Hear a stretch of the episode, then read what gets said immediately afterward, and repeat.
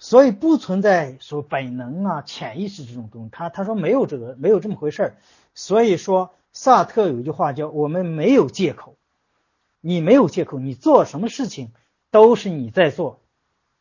这跟他前面讲的存在先于本质是是联系着的，因为你是先存在，然后你去构建你的本质，你的一切本质都是你在构建，你这个主体在构建，是不存在另外的东西是你行为的依据，所以呢，你是自由的，你是完全自由的，你完全自由，而且你在追求这个完全自由，自由是你的终极价值，那么你就要对你这个自由负完全的责任。你我没有借口，但实际上人在生活中是不是都这么做的呢？不是，人往往处在不成，就城市的成，人往往是处在不成状态，就人大多数时候处在不成状态，处在不诚实的状态，处在一种自我欺骗的状态，就诚实的状态是占少数的，也就是说，这种不成构成的叫自欺。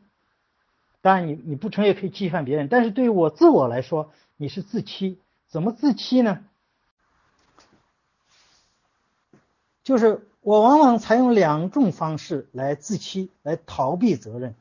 第一种方式呢，就是我们人有两种两种状态，一种是真实性，一种超越性，这是人的两种状态，这两种状态缺一不可，都是共存的。但是自欺的人呢，或者不成的状态呢，不成的人呢，他就会。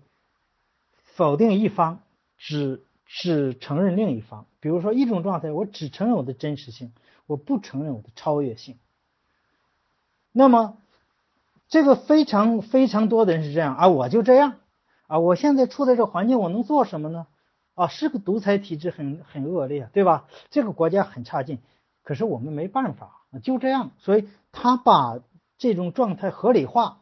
他把这种呃超越性，他把超越的可能性屏蔽掉。就我是不是有一种可能改变这种状态，或改变我的人生呢？我不去想这个东西。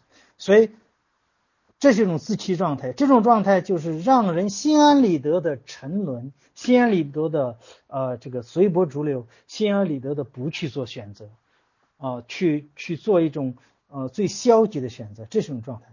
还有一种还有一种方式呢？呃，就是身份化的、身份化的这种自欺，就是说，他，他不是说我我就这样，他不是这样，他是心安理得的接受别人、社会或公众安排给他的角色。这就是说，弗洛姆有一个有一个呃书叫《逃避自由》，他其实就是讲这个概念的，就是人在这种这个这个非常。呃，这个无助的情况下，或者非常这个不好的环境下，他的他的第一想法就是逃避自由，逃避自由其实也逃避责任，就是说，我要寻找安全感。什么是安全感呢？我融入大众，我扮演一个角色。呃，萨特举的例子是他在咖啡馆，因为萨特天天在咖啡馆，因为这些存在主哲学家都在巴黎塞纳河左岸的咖啡馆，天天在那里喝咖啡。他们的哲学思想都是从那诞生的，所以呢，他说我在喝咖啡的侍者，侍者，那个那个侍者呢，他那个侍者呢，他就是他观察，他就是在做这样一个样子，做出一种啊侍者的状态来，在演那个角色，然后呢，比如说搬盘子没端稳，还做出一种稳很稳的状态来，呃，做出很职业的状态来。呃，萨特说这是也是一种自我欺骗、自欺，因为他并不是非要干这个差事，他为了安全感，他装扮成我是一个很职业的一个一个 waiter，啊，我我去很职业的呃摆出形象来去去去做这个事情。萨特说，其实他完全可以脱掉衣服，老子不干走人，嗯，但是他不去这样做，是因为。他没有那个勇气，他不敢面对这种自由的选择，不，他有一种畏，啊，让他扮演这样一个角色下去，这是一种自欺。还有一种另外一种自欺状态，就是我承认我的真实性，但呃承认我的超越性，但我不承认我的真实性。这就是说，有的人一天到晚天天在做白日梦，他完全不顾现实，他完全不看现实，他每天都在做梦。在想象着我明天要中五百万，哎呀，高兴的不得了。然后他不愿意回到现实中，因为现实很痛苦，这也是一种自欺，也是一种逃避。所以这是呃萨特提出的，人面对境遇的时候，他这样这样一种状态是一种自欺的状态，所以呢，它不是一种本真性。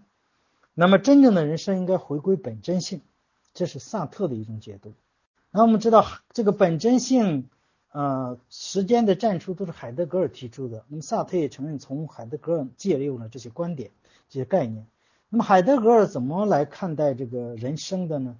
比如说，海德格尔认为人一生下来，或者我们一进入社会，进入了一个沉沦状态，淹没在现实中。呃，我我们变成了常人。前面讲过了。那么这个这个常人状态，实际上就这个沉沦状态，就是我们的真实性。就是我们的现实，那么实际这对时间来说，它对应着我们的过去，而这种淹没、这种得过且过的这种啊模棱两可的这种生活态度，对应着我们的现代。那么所谓的这个本真状态是什么？本真状态应该是直面未来，直面什么呢？直面死亡。那呃，大家要注意，这个海德格尔的哲学。嗯，他是非常重视死亡的，就是我们我们沉沦于世，我们如何返回或我们的呃，或是从沉沦中啊这个自拔？我如何面对我的本真的存在？我去负起这个责任来呢？我平常日常生活中，我真我是没有这样一个能力和机会的，呃。即使面对一些死亡，我们人首先把它看成一种事件，看成事件，啊，是偶然事故。比如说那个那地方出了个事故，他说：“哎呀，那是那人死掉了，他跟我无关，他他被碰死了。”他不会想到，不愿意去想自己的死亡。那这个时候呢，他可以得过且过，他可以很很这个呃轻松的。貌似很轻松的生活下去，他可以沉沦下去，可以做别人让他做的一切事情，可以啊这个随大流，可以流俗，他不能个别化。但只有当他意识到自己死亡，死亡是在海德尔看来是一个这个人最大的这个可能性，就是不可能的可能性。就是已经没有可能性的一种可能性，是一种最大的可能性。当你意识到死亡以后，那么这种必死性、这种必死的时间性就会让你警醒。那么他用了一个什么概念呢？啊，叫罪责的概念。就当你意识到死亡以后，你就意识到了一个很重要的概念，叫不否定性。就你的人生一下被否定掉了。那么这个不是一个非常非常不完满性，这个不完满性其实就凯德开始就是罪责，罪责它会唤醒你的良知，啊，告诉你要有良知，这是他的一套话语啊，一套说法。这个要有良知就唤醒你，就像一声呐喊一样唤醒你，让你突然警醒，然后面对你真实的本真的存在，然后你。开始关注你这个必死的时间性，就是将来，就时间的站出。这个将来的战出，它是突然站出，它不是慢慢到来的。所以在三个维度中，过去是代表了沉沦，现在代表了淹没，呃，而将来或者未来代表了向死而生的未来，啊，代表了一种警醒，代表了一种筹划。代表了向死而生的人生，这是海德格尔啊强调这个呃本真性的一个概念。我们讲一个故事啊，来说明这个事情。呃，有个笑话说，有个人从这个很高的楼上摔下来了。当他摔到第，比如说第二十层的时候，假设这个楼有二十呃八层或者三十层，他摔到第二层，有人问他你在干嘛呢？他说。到目前为止，一切正常。那这个人完全没有未来的概念，因为他的将来是随着加速度迅速在缩短。但是呢，他不敢去想或者不愿意去想这个事情，他觉得到目前一切正常很好，反正还没摔下来嘛，对吧？呃，这是这个就是一种沉沦或者一种自欺的一种一种人生态度，就是他，当然他也没法去筹划了，对吧？他也没有任何自主性了，没法选择了，所以这个故事说明了他已经没有未来了嘛，对吧？他只能这样。但是按照存在主义的观点，我们总有未来，我们总有可选择的东西。我们的人生哪怕还有一天，我们也有可选择的、可干的事情去做。所以存在主义哲学是要求你对你的人生负起应有的责任来。所以呢，这里边就谈到自由，自由是构成存在主义的终极价值，恰如本真性构成了它的首要德性。就是说，我们前面讲过了，你的伦理学不是一个普遍的真理，呃，你是一个个人化的真理。这个个人化的真理呢，你要去选择，你要严肃的对待的时候，你就必须不能再自欺了，你就必须有本真性。只有这样，你才能做出严肃的选择。所以这种选择呢，你必须是负责任的选择，不是无所谓的。所以萨特举过一个例子，就他一个学生来请教他。所遇到了生活中的一个问题，一个抉择的困难。说，我现在呢有一个两难，我的父亲很可能是法监，就是通通那个法西斯的；我的哥哥呢被法西斯所杀害；我的母亲呢年老体弱有病。我现在有个理想，就是逃出这个家乡，去参加抵抗组织，啊，这个去去参加游击队。但是我要离开我的母亲就没人管，可能就饿死了或者就就死掉了。那我现在面临的两难啊，让萨特给他做决定。萨特说：“你去自由的创造吧，你去选择吧，你选择什么都是对的，只要你对你的行为负责，你只要是真诚的面对自己，你只要本真的面对自我，你只要这个不是自欺，你的选择就是一种正确的选择。”然后你为你的选择负责就可以了。这是萨特对对这个选择的存在主义选择的一种解读啊，这是存在主义的一个一个选择一个真理观。但是现在就带来一个很大的问题：这种选择会不会是太带有个人性、太带有任意性了呢？比如说，我很真诚，但是我选择做一个纳粹，是不是也是一种选择呀？对吧？海德格尔就这么选择的呀。那么萨特也好不到哪去。萨特当然，萨特说我的我的使命，我的伦理就是，呃，让资产阶级感到羞愧，他是这样一个理想。那么他就是要勇敢的介入生活，要要介入生活，用他的哲学去影响法国，影响世界。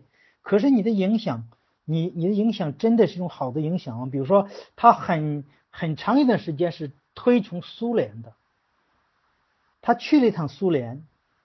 才有所警醒，直到直到 他跟法国共产党眉来眼去，但是他没有加入法国共产党，他一直眉来眼去吧，我只能用这个词吧，好吧。直到直到布达佩斯事件，直到匈牙利革命以后，他才跟共产党决裂。但是，他至死就像海德格尔至死没有忏悔、没有道歉一样，萨特其实至死也没有。也没有啊，这个据说临死的时候他啊有忏悔，但是有一种说法，那是他的秘书伪造的，呃，连波伏娃都不相信这是他的真实意思的表达。所以呢，这些存在主义者真的他的选择，个人选择就一一定没有问题吗？这就存在另外一个问题，就是人道主义的问题，就是当萨特呃在这个。一九四五年，呃，十月二十九日，萨特在当时法国的广播电台做了一个震惊世界的演讲，叫“存在主义是一个是一种人道主义”的演讲。那么这个演讲呢，是回应天主教和共产党双两面的指责，说你的存在主义是一种资产阶级的个人主义，你们并不关心劳苦大众，并不真正关心世界现在面临的危机。所以萨特回应这个问题，萨特做了一个啊非常有影响的存在主义，就是一种人道主义的演讲。在这个演讲中，他提出了这样一个说法：我除非每个人都自由，否则没有人能真正自由。在我选择时，我是在为一切人选择。也就是说，他把他的选择变成了一种公共的选择，变成了一种啊具有普遍意义的选择。我们要知道，不管是萨特还是呃海德格尔，他们其实呃包括基尔开国尔，他们的伦理观里其实都借鉴了康德的一个康德的一种道德观，就是普遍化，就是你的道德、你的伦理。必须能够普遍化，呃，那么海德格尔也是，不，那个吉尔开格尔说过，说道德之所以啊能够伦理的本质，其实恰恰是呃那种，就是我要做的事情，也是别人做的事情，而不道德或者不讲伦理的行为，就是说。别人在做，而我例外，这种例外观其实不道德的。他们反过来是承认的。那么也就是说，存在主义的这种这种选择观，如果脱离了康德哲学这种普遍道德，因为他们强调他们是去选择道德、选择伦理，它是前道德、前伦理的，因为存在先于本质嘛。我们没有办法，我们只只能主观的去选择。但是在这个过程中，我们必须参照康德的道德律。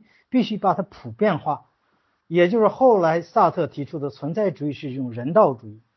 那么这就是加入了人道主义，为什么呢？因为除非每个人自由，否则没有人能真正自由。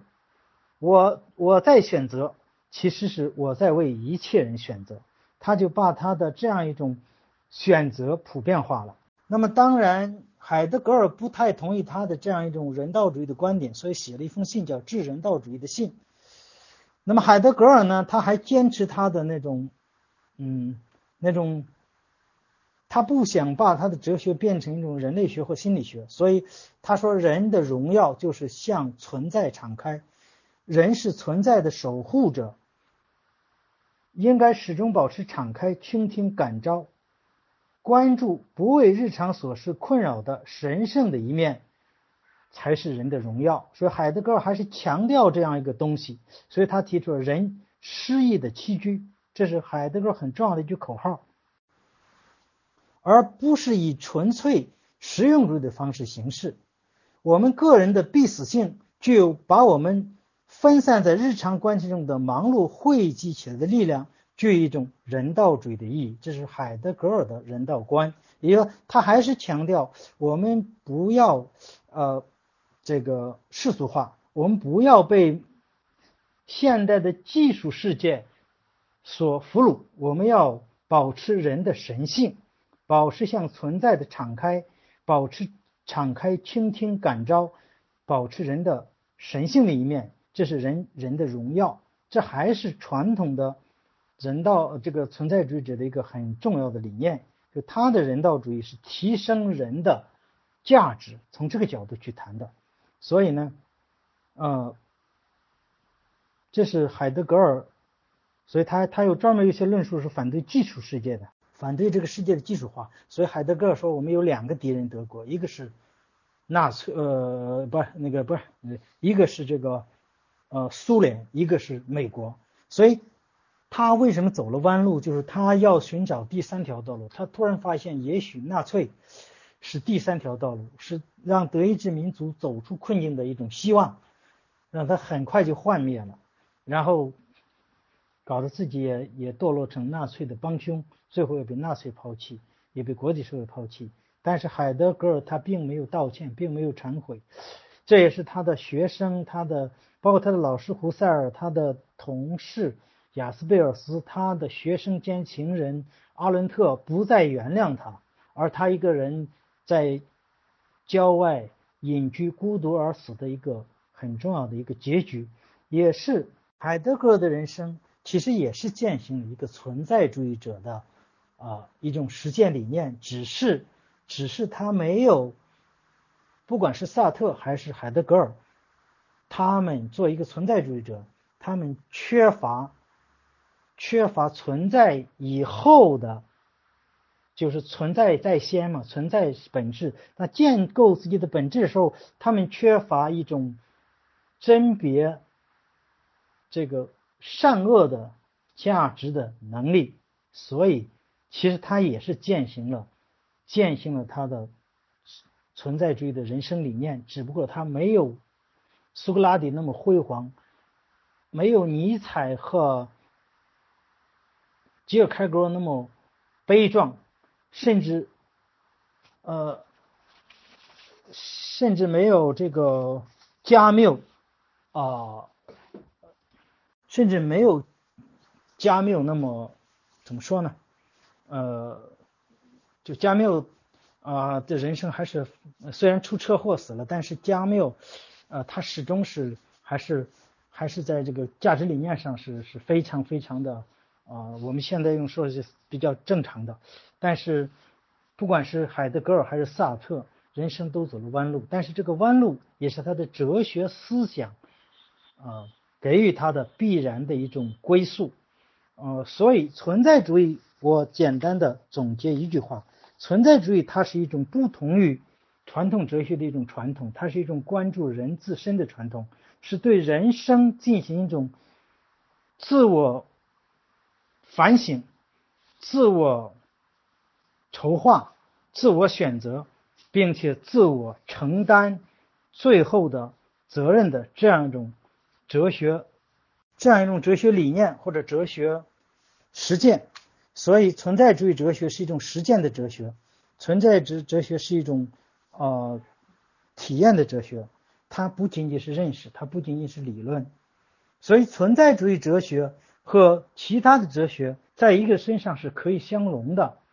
但是你要分清楚，在什么阶段，在什么状态下，你利用存在着的理念，你不要，比如说我在人生重大关键时候，我一定要有存在这种决断力，这样一种跳跃，也就是说，它不是一种连续的，它必须实现跳跃。就像啊，吉尔开格尔说的，我在审美阶段向伦理阶段，我必然是一个跳跃，而从审美阶段向。宗教信仰生活也是一种跳跃，而不是一种连续的一种简单的啊提升。而当你选定了生活状态以后，你进行这种研究认知的时候，因为存在主义它不是一种专题化的，就不是一种理论化的哲学。比如海海德格尔他说，我们人不是一生下来就去研究理论的，我们先操持操劳，然后最后我们才会去去。课题化、专题化，所以当你专题化以后，当你去研究理论的时候，你就要，比如说你要去依据康德的普遍道德律，你要依据这个自由主义的这样一些理念去在完善你的人生。呃，这就是存在主义的选择是一种决定性的选择，但这个选择，呃，它既依靠我们的价值价值观。又能塑造我们的价值观，所以呢，我今天晚上就讲这么多。好，谢谢大家。呃，我对爱因斯坦的上帝观不是很清楚，呃，因为我没专门研究过这个东西。但是我知道，像爱因斯坦呃这样一些科学家，他一般不是，他一般都是自然神论者。他，呃，爱因斯坦，我我不太清楚他是。自然神论者还不是，我觉得他不是虔诚的基督徒，他他不是虔诚基督徒。像牛顿肯定是自然神论者，所以爱因斯坦我不是太了解啊。我就我所知道的，他应该不是一个虔诚的基督徒。呃，像他们这些人最后去找什么统一场，呃，找什么上帝的第一推动力，这都是科学本身的一种。一种要求，科学追求统一性，科学追求简单化，这是科学家的一种科学思维，跟宗教信仰应该没有任何关系。啊，宋老师，我我是第一，我没有任何呃宗教信仰，我是一个在对上帝，我是一个不可知论者，我不知道上帝存在不存在。呃，我严格意义既不是唯物主义，也不是呃，既不是这个无神论者，也不是有神论者。我在这个事情上保持一种，呃，自认为的无知状态。呃，那么唯唯物主义哲学跟存在主义，它完全不是一个呃类别，它分类不能这么分，因为首先存在主义它是一种哲学传统，它针对的是一种呃针对的是一种呃这个对自然对这个呃叫一般的形而上学吧，我就说呃存在主义针对的一般的形而上学。一般的形而说上学就追求本源，追求世界的规律，呃，追求这个这些东西的。所以呢，存在主义它是一种关注人生的这样一种哲学传统，呃，它没法跟唯物主义去对应，因为唯物主义只是形而上学中的一个流派或者一个观念而已。呃，对唯物主义的看法，我有一篇文章。叫谈谈马克思主义，呃，这个我不知道宋庆华老师你看了没有？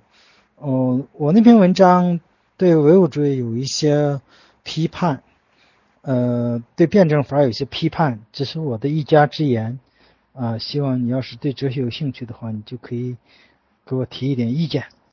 啊，不相信一个人格化的上帝，这就是一个自然神论者嘛？一般的、一般的哲学科学家，一般的科学家，我理解。都是自然神论者，那就是爱因斯坦，嗯，大概有点像斯宾诺莎这样一个宗教观吧，就相信自然神论。嗯，一般的科学家是这样的。第一，很少有完全的呃无神论，嗯，这个也比较少。但是说完全宗教呃信仰，这个也不一定。对，唯物主义是针对着唯心主义的，它跟这个，它是一种形而上学的一种观念，它跟呃存在主义是一种针对形而上学哲学的一种观念，它不一样，就是它的它的这个范围不不太一样，它们不对应。这个地方多说几句，就是不管爱因斯坦，包括牛顿，牛顿去寻找第一推动力，有人认为这是他是一个。基督徒的表现其实不是，第一推动力是亚里士多德的神，一第一推动力是亚里士多德的宗教信仰上帝，所以牛顿去寻找第一推动力一定是亚里士多德这样一个宗教信仰，他不是这个某个基督教教派或人格化的宗教信仰。我相信爱因斯坦跟牛顿大概都是这样一类的，他是一种自然神论者，或者他是一种。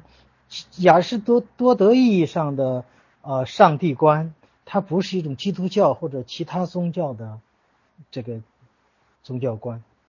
啊，自然神论和自然主义不太一样，就是自然主义肯定，因为自然神论就是斯宾诺莎的思想，他呃他相信这个自然界的这样一个呃完美叫完美的这样一个结构，这种运转一定是有一个神在推动。所以呢，这属于自然神论，它它不具体到某个神，比如说是耶稣啊，还是安拉呀，还是什么，他不去这样想。他说有一个非人格化的神，呃，自然界的安排都是他们安排的，安排完他就不管了。所以相当于亚里士多德的第一推动力这个概念。那么自然主义完全跟神没关系，自然主义是讲。我们的这个生，我们的这个很多事情都是要要最终追到自然现象、自然规律上去，大概是这么个简单这么个意思，它是不一样的。对，斯宾诺莎的上帝就是自然神论。斯宾诺莎是一个犹太人，但他不信犹太教，所以这一辈子非常痛苦，被他的呃共同体所赶出来，非常痛苦。但是他是一个科学家，他又不能违反自己的信仰。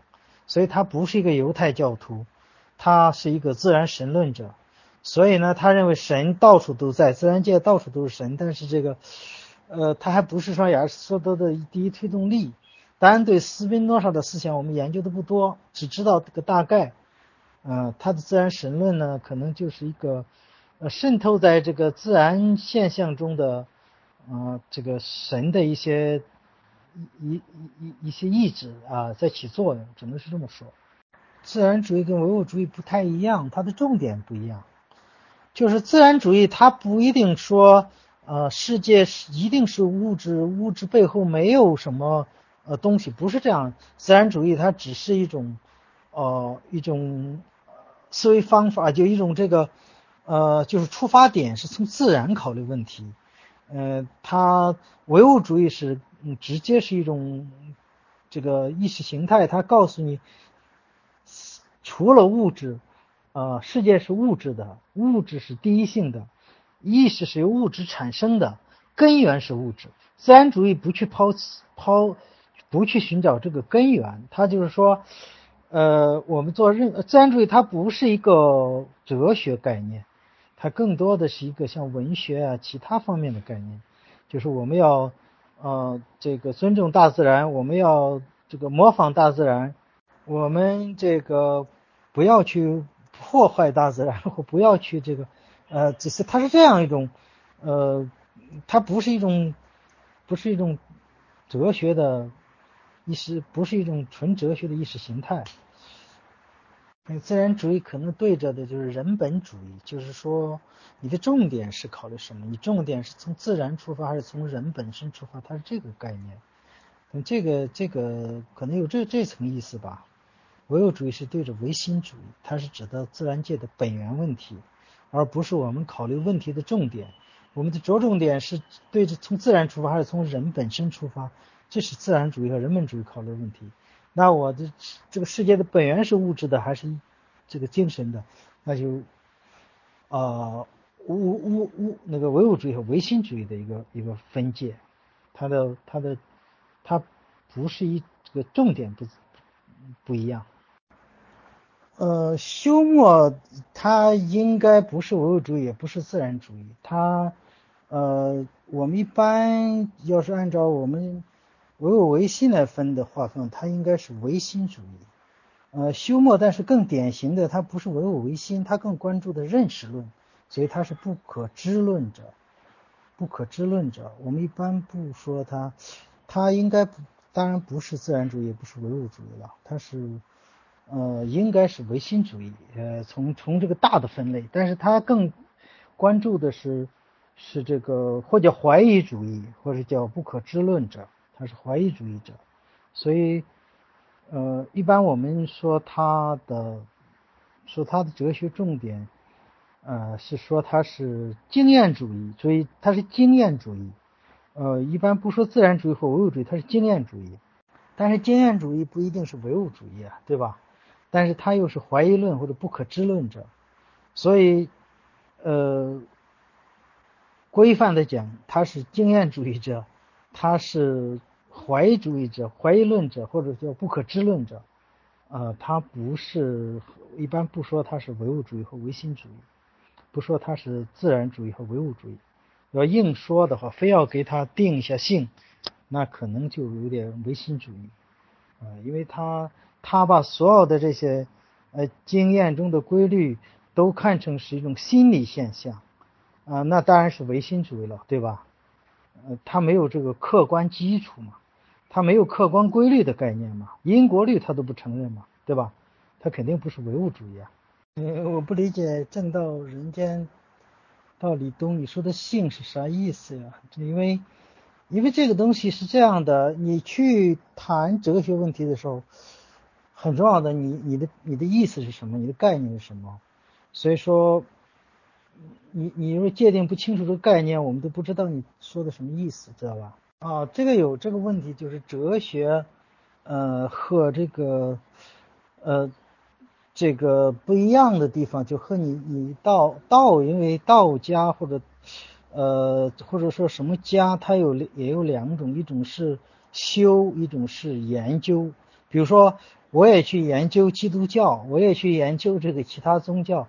但是我理性的去研究，但是我不是去修炼，我不是去去这个，呃，比如说佛教，如果我去研究佛经的话，也不是修炼，呃，你呢这个道呢，就是如果道家这个，呃，你是修炼的话，跟你这个去理性的分析，它是两个概念，所以你说我这种经验，你这种经验，呃，是一种体会或者一种体验，但它。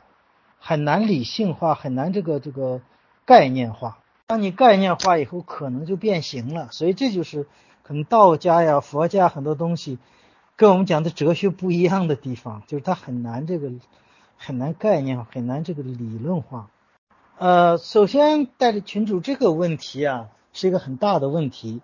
首先，我们说中国古代没有真正意义上的哲学，因为按照哲学的古希腊哲学的标准的话，中国古代是没有这个真正意义上哲学的，因为哲学是强调思辨的，思辨是要有逻辑的，所以中国古代，你像孔子的言论，它都是一些呃，就是一些定论，就是一些警句吧，有些呃，有一些这个。哦，很智慧的说法，包括老子的《道德经》，它都是用比喻的方式，就是它全是比喻，全是形象化的语言，这不是哲学语言。你看古希腊的哲学，它没有这样来表述哲学的，我全是象征，我全是比喻，不是这样的。而像后期的孔子、孟子的主要的学说是伦理学，我们说它是有伦理学的，或者有政治学都可以。治理国家的这种方略，这是政治学；教导人怎么生活，就伦理学，它是有这个东西的。但是严格意义上，哲学中国古代是没有的。所以说，它不是一种哲学思维。说中国人的思维不是一种哲学思维，这是中国的。好多人可能一些崇拜传统文化的人会不同意我的观点。我有很多关于中西文化比较的音频，呃，谈到这个问题。这个古希腊的哲学思想是一个非常独特的现象，其他的民族很少，不管是埃及啊，这样的我们都不知道了，没留下来，对吧？但是有些民族是宗教性的，像启示性的，但是唯独古希腊有这种哲学思维，这是非常难能可贵的啊！你没有逻辑思，你没有表述，也就是说你只是体悟，你这种体悟或者感悟呢，你。如何传达给别人，这是一个非常非常重要的问题。就是你可能很难做到让别人相信这个东西，或者让别人学会这个东西。你只是自己的一种悟，这个东西呢，就我们就不太好说。精神物质确实一性，呃，这个东西确实不好说，这是个非常大的话题。我们现代科学发展到今天。呃，包括现代哲学到今天，我们还不能思维这么高深的问题，所以他是不是一性，我我真的从理性上，呃，没法确认。因为你说有这种感悟，好，那是你的感悟，非常个人化的一种体验，他是不是能够哦真正的确认下来，这个很难说。呃，王阳明朱熹这个他也不能算哲学，因为他是建立在孔子这个，呃。就是说，他是对孔孟的解读，对儒家的解读。因为儒家本身前面都不是哲学，他后边的解读自然也就不是哲学了。他缺乏哲学的思辨推理，这种质证的这样一个过程。其实王阳明主要的还是一些感悟嘛，就像呃正道人间道李东一样，他是一种感悟，只是他把它说出来了。格物致知，他把它说出来了。呃，王阳明是个非常非常有智慧的人，但是智慧，呃，这些东西它是一种，它这种感悟，它还还还不是一种哲学体系。呃，朱熹是比较系统化的，只但是它是一种，它也不能算是哲学，嗯，还是伦理学，还是在伦理学范畴内的东西。只是说他试图用儒家去解释。啊，一些大道理，但是他的方法，他的方法不是哲学的方法，他还是用种啊一种这个伦理学的这种思维去解读这个这个什么天人合一这套，它其实还是一种伦理学的东西，呃，还是一种呃儒家本身的整体上那种伦理学的一种一种框架，它还没有。突破这个东西啊，哲学和神学最根本的区别是，哲学是靠逻辑推理的，神学是靠启示的，这是最大的区别。神学你你不能要求它处处进行逻辑推理，它的前提就是启示，就上帝启示了先知，先知把上帝的声音传达下来，呃，它内部有没有逻辑？当然有逻辑啊，对吧？他，但他这个逻辑不是哲学的逻辑，哲学是思辨的逻辑，前提就是一种可质疑的东西。神学的前提是不能质疑的，这是一个非常非常大的区别。另外，他们的研究领域不一样，就是关注领域。哲学关注的是此案的最根本的问题。虽然我们讲存在主义哲学是关注你人生最根本的问题，存在的意义，存在的生，呃，存在有没有意义，还是存在，还是此案的。但是神学是，是告诉你彼岸的事情，就是你死了以后的世界，或者，呃，它也可以不叫世界，神学给它叫啥都可以，对吧？天堂、地狱，或死了以后的那个事情，跟我们哲学，哲学不会考虑彼岸的事情，它只考虑此岸的事情，所以范围上不一样，方法上不一样，前提也不一样，一个是思辨，一个是启示。一个是彼岸，一个是此岸，所以是它完全不是解决一个问题的。所以说它可以共存。如果它是解决同一个世界的问题，又是用同样的一个逻辑解决，他们就没法共存了，他们就掐起来了，对吧？肯定是不能共存的。但是他们因为解决的问题不一样，解决的范围不一样，它的方法不一样，所以它可以共存。当然，哲学和神学可以互相借鉴。比如说经验哲学。其实是神学，它借用了借用了哲学的思辨思维逻辑去论证神的存在或神的恩典或神的福音教义等等。它它不是严格意义上哲学，它是神学。但是反过来，哲学有没有神学元素呢？当然有啊。比如说海德格尔的哲学中的罪责呀、神性啊。天地神人呐，这些东西，包括康德哲学，它要预设上帝啊，它也是有神学的元素。但是这两个的最根本上，它的研究里研究对范围和研究方法是不一样的。呃，代理群主，我还要我还要有点，因为这个，呃，有一点有一点这个，因为我对神学不太了解，这个其实神学是不是有点像？呃，我们讲的加德摩尔的解释学或者释义学的概念，就说神学主要是解释这个经典的嘛，对吧？研究经典的，比如说，呃，伊斯兰教的神学肯定是以古兰经为这个研究对象，那么基督教的神学就是以旧约和新约研究圣经的，它有没有一点就是解释学的意思？如果是这样的话。其实它跟啊哲学道有一点像，因为文本解读嘛，文本解释嘛，对吧？因为神学它可能重点落在学上去，呃，所以跟跟这个信仰还是本身还是有点区别。呃，神学的前提是可以质疑，这个是这样的，一般的神学家很少质疑他们的根本前提，比如基督教的神学家。不会质疑耶稣的存在或者上帝的存在，伊斯兰教的神学家不会呃质疑安拉的存在。我觉得这可能性不大，他只是对经典的解读不一样。即使解读不一样，历史上还有那么多的异教或者说呃等等，比如说呃这个呃这个各种学派最后被被打成异端，还这样，所以完全质疑。前提可能性不是太大，我觉着，那不不能叫神学了，那只能是说，那那只能是说是一种像我们这种去去这个去研究，当做一种呃什么来研究，宗教来研究，中立的第三方去研究它的话，有可能可以可以忽视这个前提吧，不也不是质疑，没有必要质疑了。上帝存在，你研究基督教。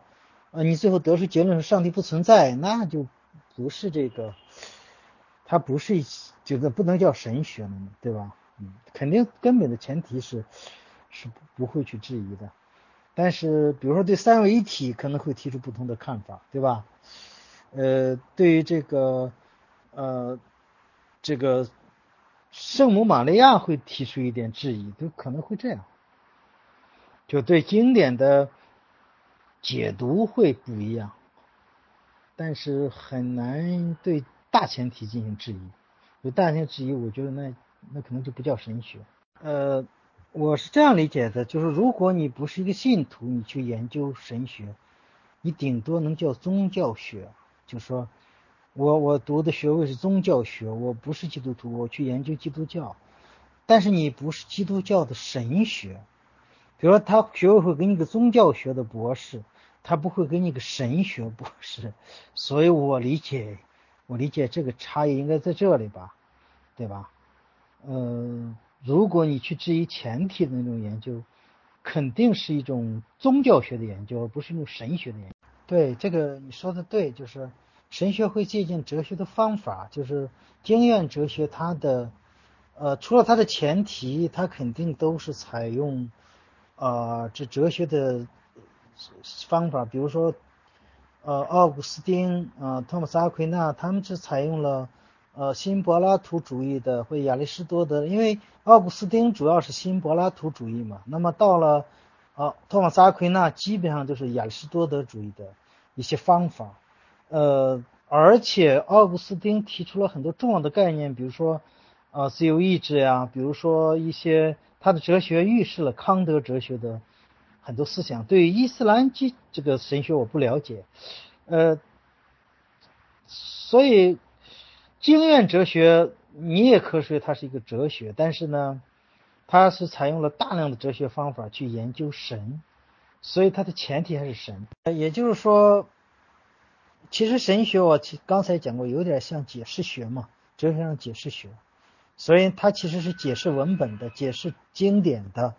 那么解释经典，它就要有逻辑分析，它就要有，它就借鉴这些哲学思维去论证。所以，呃，但是根本上说，神学和哲学解决的问题啊，不是一个问题。呃，另外呢。神学还是有启示在里边，你不能完全是逻辑，对吧？那就不是神学了。啊，对，安瑟伦，安瑟伦提出的那个上帝存在的证明嘛，我我我那个谈信仰的时候谈过这个安瑟伦嘛，呃，他们都是从逻辑论证上去去论证上帝的存在，这个都是一种哲学方法，肯定的。呃，但是他最根本的还是论证上帝的存在。他不可能说，呃，得出结论说上帝不存在，那就不叫神学了。所以这是一个最根本的区别，它的前提是不能质疑的。呃，张海是这样，我这些东西都最后要整理成文字的，因为那个提纲啊太乱了，提纲只是摘了一些我可能怕忘记的一些话，呃，然后呢列了一个小纲，这个纲非常粗。呃，因为我要展开讲的话，不可能，呃，这个列的很细，呃，但是这些东西我都会，呃，我们专门有一个团队把它整理成文字，嗯，大家帮忙给我整理成文字呢，最后会在公众号或者在任何呃推送或者说或往群里推送，啊，这个放心都会有文字的最后，嗯，但是得等等一等，因为。我我现在可能讲了有一百个左右音频了，要慢慢的把所有的这些音频转成文字。现在只转了三篇，啊，现在只转了三篇。类似两个自由的理念，我刚发在群里这个，呃，这是我一次讲座的。那么像存在主义这个呢，我又做了多次讲座，我可能会综合一下，综合几次讲座的做成一个呃文本，呃，会在公众号，嗯。发出来，或者说，如果公众号被封的话，我就我就做成文档推到各群，让大家，所以都会能看到。呃，所以这个本身因为好多人他嗯不太愿意啊听音频的或者愿意看的，那么就可以看，愿意因为比较长，呃，如果是说一次看不完，可以存一下啊，陆续的看。因为我的这些文章都比较好懂，因为是讲课的录音整理，所以比较口语化了已经，啊，所以比较好懂应该。呃，代理群主是这样，安瑟伦的论证，包括奥古斯丁的论证，啊，很多论证，但是都被康德所推翻了。按照康德的二律背反，其实都是这种论证都是站不住脚的。当然，我是只是从从这个呃康德哲学的角度去看问题，就是说这些论证都是从概念到概念，它得不出一种存在来，因为你的论证只是一种逻辑，只是概念到概念。要说它是存在，只能在概念中的存在，它不是一个啊一个跳出概念的一种存在，所以。这种论证都是不成立的。我那个，我当然也每个人的观点不一样了，对吧？安瑟伦的论证，它其实就是五个论证都是都是概念本身不矛盾嘛，就是那个意思嘛。呃，周林林的这个问题啊，其实存在主义者他的这种所谓的沉沦啊，或者这种这种呃本真化，它跟智商没有关系，因为它是讲的一种人生态度，就是你要。啊，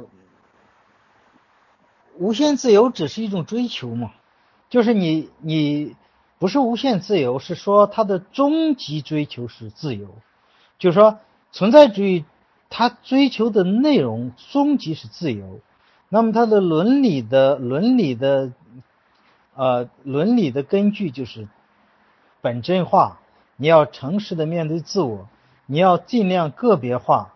呃，从这样一种，呃，从这样一种，呃，庸碌的生活这种忙忙碌碌中，呃，这个抬起头来关注自己的生存意义，其实这个意思就是，就是说你要有主动选择的能力，你不要随波逐流。当然，呃，萨特讲随波逐流也是一种选择，就不选择一种选择，但是你不是一种本真的态度，你是一种，你是一种，呃，这个。沉沦或者叫呃沉沦的态度状态去做的选择，不是你最本真的选择，所以这不是你人生的一种理想状态，它只是这个概这个意思。啊，并不是说有些人就能够啊自我觉醒，面对自我去做出本真的选择，有些人不能不是，它是指的一种人生态度而已，这跟跟智商没有关系。那个安斯伦的五个论证都一样，嗯，他都是从概念到概念，嗯，他先假设一个的圆满性，然后再再这些，这都是没有，我包括一些，啊，比如说阿奎那的，呃，论证啊，呃，这个，呃，以及莱布尼茨的论证啊，所有这些论证在康德看来都是二律背反，都是不对的。都是无法真正论证上帝的存在的，所以这个辩证逻辑本身就是，它本身就不能干这个事儿，就是 纯粹辩证逻辑的作用就是就是没有这个用处，它不能干这个事儿，它不能论证上上帝的存在是不能论证的，论证的都是无效的。关键是它这个存在的意义本身就是在概念中存在。它不是真实的存在，就是你你所有的假设，你所有的概念，它它都是命题之间的关系，你大前提小前提，最后得出结论还是个命题，它命题不是一个实际的存在，所以这种论证是没有意义的。康德的二律背反就是解决这个问题的嘛，对吧？我那个有关谈谈信仰那个讲座。啊，讲过康德的这样一个意思，就所有前面的论证，其实全是无效论证，都是不对的。上帝的存在是不能论证的，只能靠启示，只能靠你的体验，只能靠你的 个别化的这样一种啊一种东西。你把它一般论证是论证逻辑本身就是不对的。啊，存在主义哲学本身就是一种啊个人化的个体化的哲学，就是它其实是。提出了一种追求，一种方向，呃，他不是说要求，呃，必须做到这个，他只是说，呃，他就是追求的那种成为你个人嘛，他或者说他是发出了一种呼吁而已，呃，他并没有告诉你怎么才能做到，或者说，呃，他不是这种东西，对吧？哲学。他不会，他没法对所有的人都普遍化。对神是不可论证的，啊，用逻辑来推论神本身就是一种，呃，逻辑使用范围的错误。因为逻辑或者说这个理性它没有能力达到，呃，去去这个解决神存在的这样的能力，我们的理性没有这个能力去论证神的存在，所以神神的存在是不可论证的，论证的所有论证的那都是二律背反，啊，都是能推出矛盾来，所以都是错误的。就是错误的运用，辩证理性的错误运用，啊，用错了地方。呃，按存在主义的思想，确实是周连林说的对，神就是我自己。如果我不信任何外在的神，那我只有把我自己当神去设计。不，这个神是指的我尽量让我自己变成神，尽量让我自己完满完美。啊，它是一种追求的方向，不是说我就是神了。啊，你们怎么怎么的？不是这个意思，就是说我我会朝这个方向去努力，让我的人生在有限的时间内尽量的完满，尽量的完美。所以从这个角度去理解，应该是。